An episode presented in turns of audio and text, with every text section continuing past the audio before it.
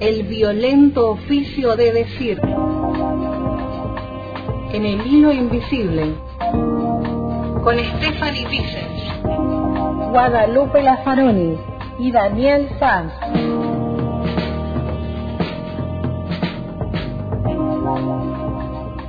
En el capítulo 33 de Macedonio López, Enloquecer a cielo abierto, Marianela denuncia, 16 años después, la tragedia en que murieron sus cinco hermanos. Con su testimonio, la víctima renuncia al lugar de silencio. Esta renuncia y este testimonio es un acto político y de salud mental colectiva. Es un movimiento opuesto al de la mayoría silenciosa que, al tolerar la maldad, convive con el dolor social en connivencia. Alza la voz esta joven mujer y nos enseña a no condenarnos al olvido y a la repetición. Escuche, escuche. Macedonio López, Enloquecer a cielo abierto, testimonial y novela.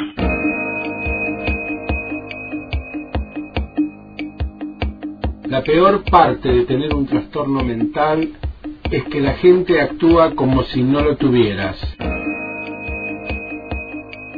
Guasón, Phillips y Silver, 2019. Parte 4. Cinco niños muertos en Río Negro. Capítulo 33. Marianela.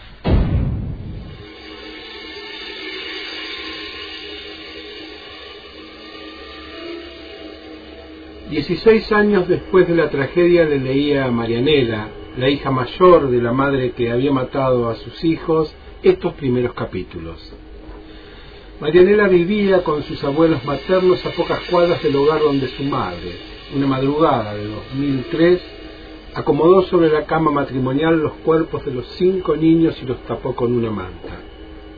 Fue la segunda en ver la tragedia. La primera fue su medio hermana Camila, de nueve años, que huyó de la casa y le dijo, Mamá le hizo algo a los chicos.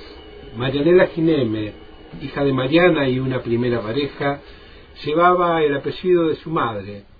Sus medio hermanos llevaban el apellido del padre, Gavino.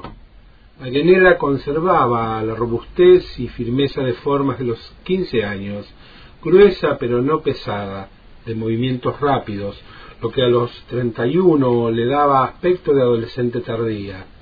De tez muy blanca, a menudo se ponía colorada.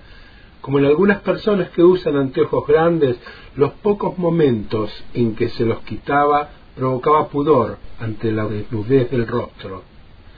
El domingo 19 de mayo de 2019, cuatro días después de que le leyera estos capítulos, me escribió. Para reconstruirnos nos unimos más como familia, nos acompañamos y nos curamos nuestros dolores unos a los otros. Pero hoy, luego de 16 años, ya no tengo vergüenza, ya no me quiero callar. Sigo teniendo miedo, otros miedos, pero ya no el de la vergüenza, porque callar no va a salvar ninguna vida, no va a cambiar esa realidad con la que vivo. Hoy necesito que se sepa cuál es la situación de abandono que sufren las personas que padecen enfermedades mentales, cómo se los abandona su suerte, cómo se los deja matar, cómo se los deja morir. No hay turnos, dicen, vení mañana pero para un enfermo mental mañana es tarde. Cuando empecé a escribir sentí que quería decir muchas cosas, pero desde un lugar de enojo. Luego de unos días vuelvo a escribir y me encuentro con un sentimiento solo de necesidad, necesidad de justicia, de prevención, de que no tengamos que ver otra vez en las noticias una tragedia similar, un abandono de persona, una mala praxis, una ausencia de empatía total, un prejuicio. Basta. Las enfermedades psiquiátricas se tratan, algunas hasta se deben curar, y la persona logra llevar una vida digna como la de cualquier otra. Basta de estigmatizar, basta de callar, basta de miedos, basta de injusticias, basta de abandonos, basta de vidas perdidas. Macedonio López, Enloquecer a cielo abierto, testimonial y novela.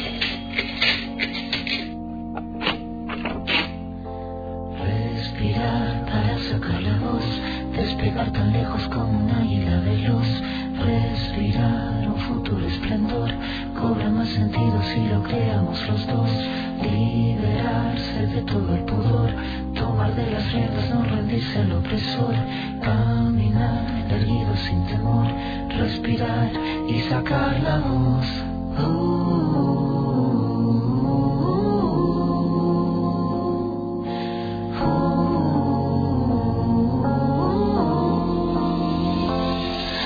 los bolsillos vacíos, los labios partidos, la piel con escama cada vez que miro hacia el vacío, las suelas gastadas, las manos atadas, la puerta de entrada siempre tuvo el cartel que dijo que estaba cerrada.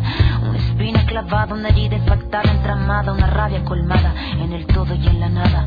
El paso torpe al borde sin acorde cada vez que pierdo el norte. Tengo la pérdida del soporte, el tiempo que clava me traba, la daga me mata, flama sin calma, que de las manos se me escapa, pero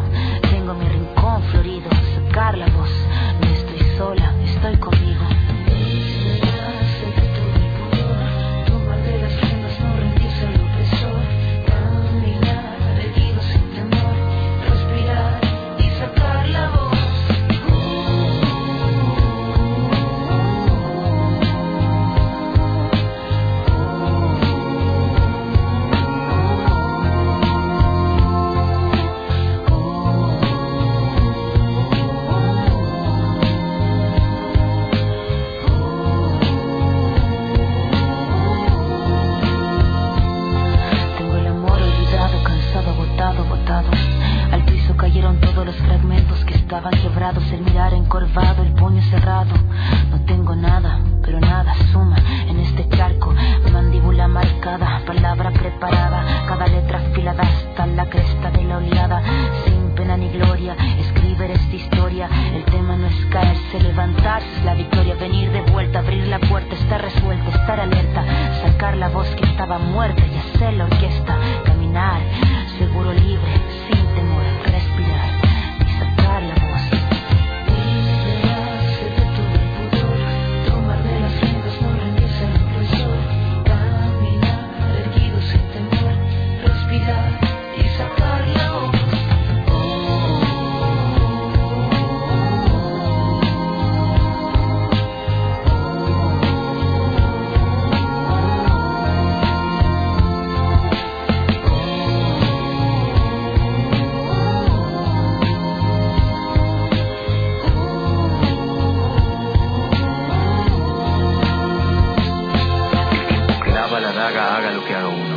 Estraga oportuno, tú no cobras lo que el tiempo paga. Se traga saga tras saga, raspa con su amarga espátula. Huérfanos hace de brújula, se lúcida lenta en celo. Blanca el arma, blanco el pelo, su blanca cara de crápula. Esta décima espinela, la que Violeta cantaba. La de la sílaba octava del payador, vieja escuela. Y lo que duela, que duela, si que tiene que doler. La flama sin calma, que arder tenga, que así siga ardiendo, que siga fosforeciendo si tiene que florecer. en un cordel a colgar la copla que el viento pocas veces merece. Cada pena suelta voz, cada tos, pensando en sacar la voz.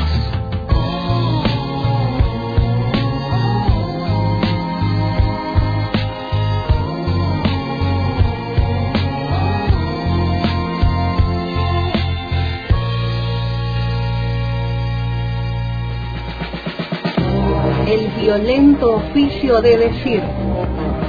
En el hilo invisible. Con Stephanie Vicens, Guadalupe Lazaroni y Daniel Sanz.